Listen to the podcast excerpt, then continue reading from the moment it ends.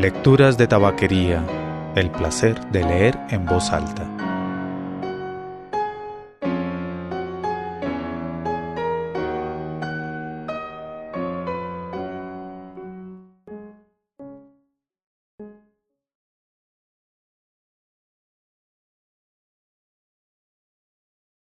Soy Mauricio Duque Arrubla. Bienvenidos a Lecturas de Tabaquería.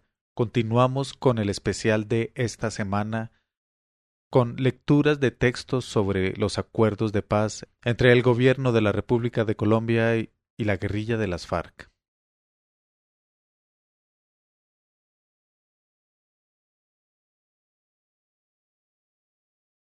La justicia de la paz por Rodrigo Uprimni profesor Facultad de Derecho, Ciencias Políticas y Sociales, Universidad Nacional de Colombia.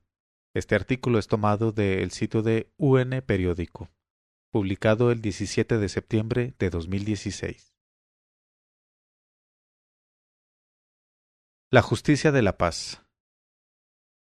Aunque imperfecta, la Jurisdicción Especial para la Paz busca una difícil armonización entre los imperativos de la justicia y las necesidades de una salida negociada al conflicto. De una óptima implementación dependerá que la paz con justicia sea posible. La mayor parte de quienes llaman a votar no en el plebiscito manifiestan no estar en contra de una paz negociada con las guerrillas, sino que se oponen de manera específica a este acuerdo por ser, supuestamente, una paz con impunidad. Pero realmente el país está frente a un acuerdo de impunidad.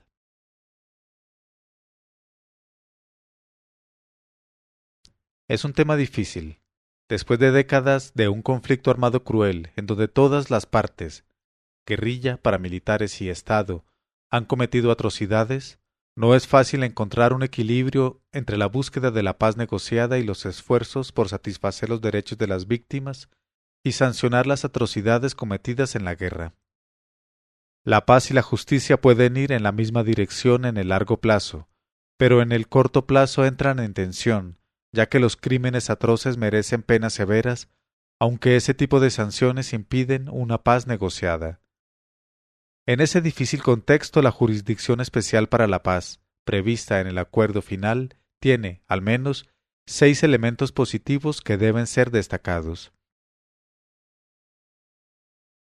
Elementos positivos. El primero destaca su dimensión moral, pues este proceso de paz ha tomado en serio a las víctimas, lo cual es algo único en la historia colombiana y, tal vez, en el mundo.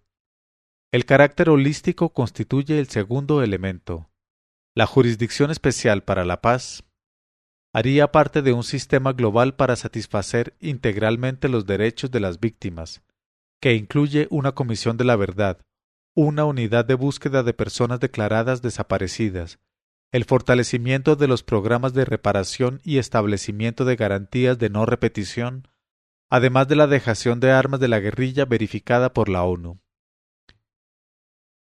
Tal visión holística o integral de la justicia transicional es recomendada por todos los expertos, quienes señalan que estas fórmulas integrales son las que mejor satisfacen los derechos de las víctimas y tienen sobresalientes resultados en términos de consolidación democrática. El tercero está relacionado con la dimensión política. El acuerdo prevé una amnistía amplia por delitos políticos y conexos, lo cual reitera que esto no es un sometimiento de las FARC, sino un proceso de paz con una guerrilla no derrotada para poner fin a un conflicto armado con raíces históricas profundas. Por ello la reconciliación supone no sancionar la rebelión como tal, a fin de reconocer la dignidad del opositor político armado, y que éste tuvo sus razones, sin que esto signifique que la rebelión estaba justificada. El respeto del derecho internacional es el cuarto elemento. El acuerdo excluye de la amnistía las peores atrocidades, como los crímenes internacionales, genocidio, crímenes de guerra y lesa humanidad. Esos crímenes serán entonces conocidos por la Jurisdicción Especial para la Paz, que tendrá distintas salas y un tribunal para la paz. El quinto factor es su carácter global. La Jurisdicción Especial para la Paz juzgaría todas las atrocidades cometidas por quienes directa o indirectamente hayan participado en el conflicto armado, incluidos agentes estatales y financiadores de la guerra. Esto es importante, pues las guerrillas no han sido las únicas autoras de atrocidades y la paz requiere un cierre jurídico global que incluya a los victimarios y reconozca a las víctimas. El último elemento es el realismo. El acuerdo prevé que la Jurisdicción Especial para la Paz se concentre en los crímenes más graves y representativos, lo cual evitaría su colapso si pretende investigar todas las atrocidades ocurridas. Igualmente, la jurisdicción tendrá en cuenta las sentencias e investigaciones de la justicia colombiana, así como la información proveniente de organizaciones de víctimas y de derechos humanos. El debate sobre la cárcel. A pesar de lo anterior, los críticos argumentan que la Jurisdicción Especial para la Paz es inaceptable por cuanto no prevé cárcel para todos los responsables de crímenes atroces. Sin embargo, el asunto requiere ser matizado, pues no habrá amnistía para los crímenes internacionales, por lo que los responsables de esas atrocidades serán sancionados. Según el acuerdo, aquellos que sean condenados sin haber aceptado su responsabilidad irán a la cárcel de quince a veinte años.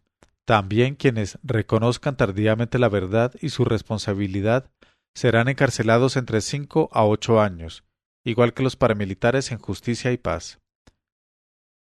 Aquellos que de manera inmediata reconozcan plenamente la verdad y su responsabilidad no serán privados de su libertad, pero tendrán una sanción que puede llegar a ser tan dura o significativa como ir a prisión, pues incluye la restricción efectiva de la libertad personal de cinco a ocho años para realizar labores reparadoras que tiene en cuenta, en ciertos casos, actividades como el desminado que podrán poner en riesgo sus vidas.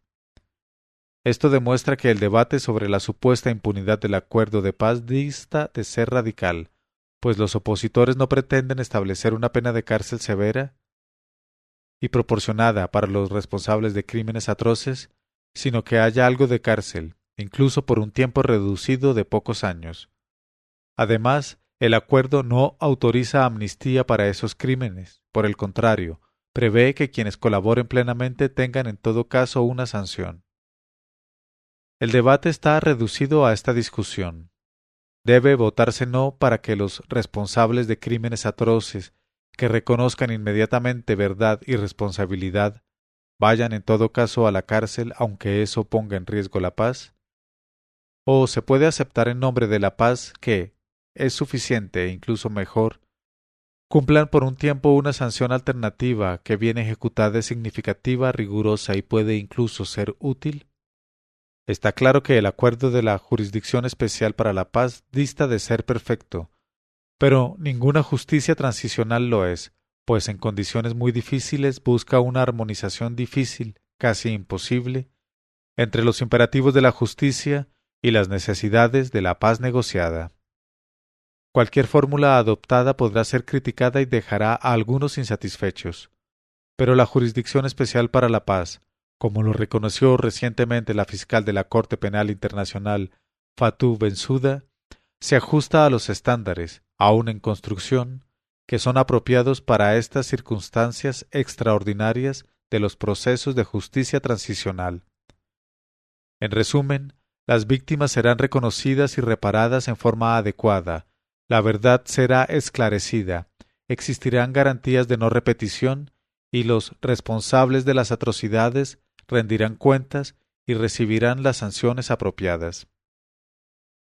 A pesar de ser imperfecta, la Jurisdicción Especial para la Paz, si es implementada de forma adecuada, será realmente justicia.